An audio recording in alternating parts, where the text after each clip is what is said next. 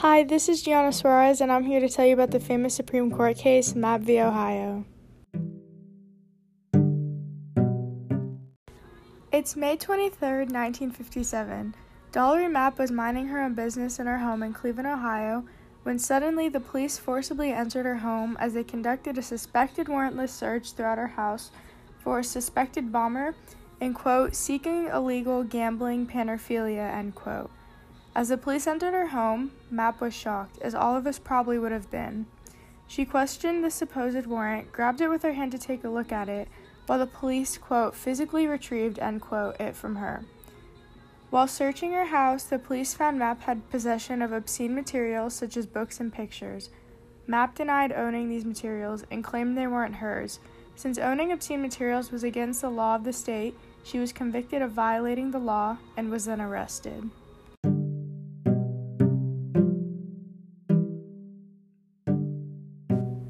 Constitutional question of this case was, quote, were the confiscated materials protected from search and seizure by the Fourth Amendment, end quote.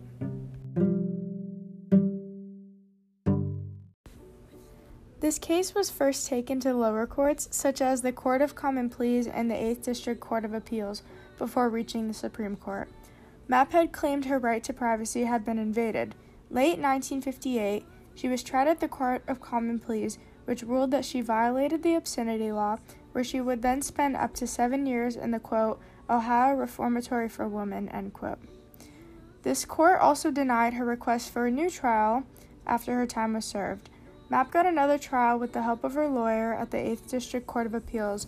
They ruled that her due process right and the evidence obtained that was used against her, quote, should not have been admitted the sentence denied Mapp her constitutional guarantee against cruel and unusual punishment. End quote. Before we talk about the Supreme Court case ruling, let's talk about some precedent cases, which include Weeks v. U.S. 1914, Olmstead v. U.S. 1928, Palko v. Connecticut 1937, and Wolf v. Colorado 1949. Each of these cases deal with both the Fourth and Fourteenth Amendment due process laws, and a reasonable search and seizure. Wolf v. Colorado is fairly similar to Mapp v. Ohio, where the issue of whether or not illegally obtained evidence can slash should be used in a trial occurred with both cases.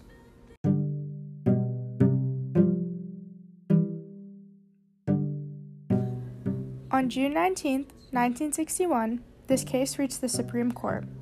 With a 6 to 3 decision, the majority opinion of this case, authorized by Justice Tom C. Clark, was that all evidence obtained by search and seizure in violation of the Fourth Amendment is inadmissible, meaning illegally obtained evidence during search and seizure cannot be used in a court of law.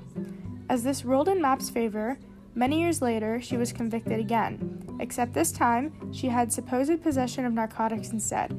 She was tried, sentenced, and after her sentence ended, she worked, quote, for a nonprofit that provided legal assistance to inmates, end quote. The three dissenting opinions written by Justices Harlan, Frankfurter, and Whittaker all generally stated that, quote, the states were sovereign governments with the right to enact their own criminal laws and procedures without interference from the federal government, end quote. This means that state laws slash criminal laws should be dealt with within the state and shouldn't have been taken to federal government level.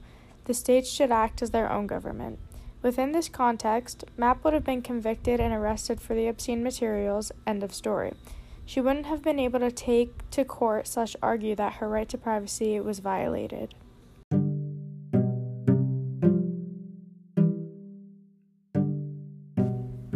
This case both established and strengthened the Fourth Amendment.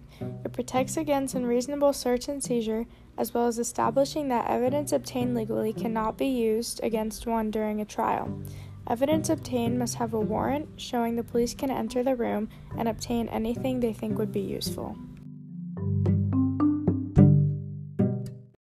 In my personal opinion, I agree with the Supreme Court's decision. Since the police didn't go into Mapp's home to look specifically for and evidence against her, I believe they do not have the right to obtain any found evidence against her. They would not have had probable cause, so there is no rational reason to collect any evidence found. Warrants are important because they show what the police are specifically at the location for, and they show proof that police are suspecting certain behavior or actions at the location. Though most people are protected under this amendment, it is, quote, not a guarantee against all searches and seizures, but only those that are deemed unreasonable under the law, end quote. Thank you for listening to my podcast. I hope you enjoyed it.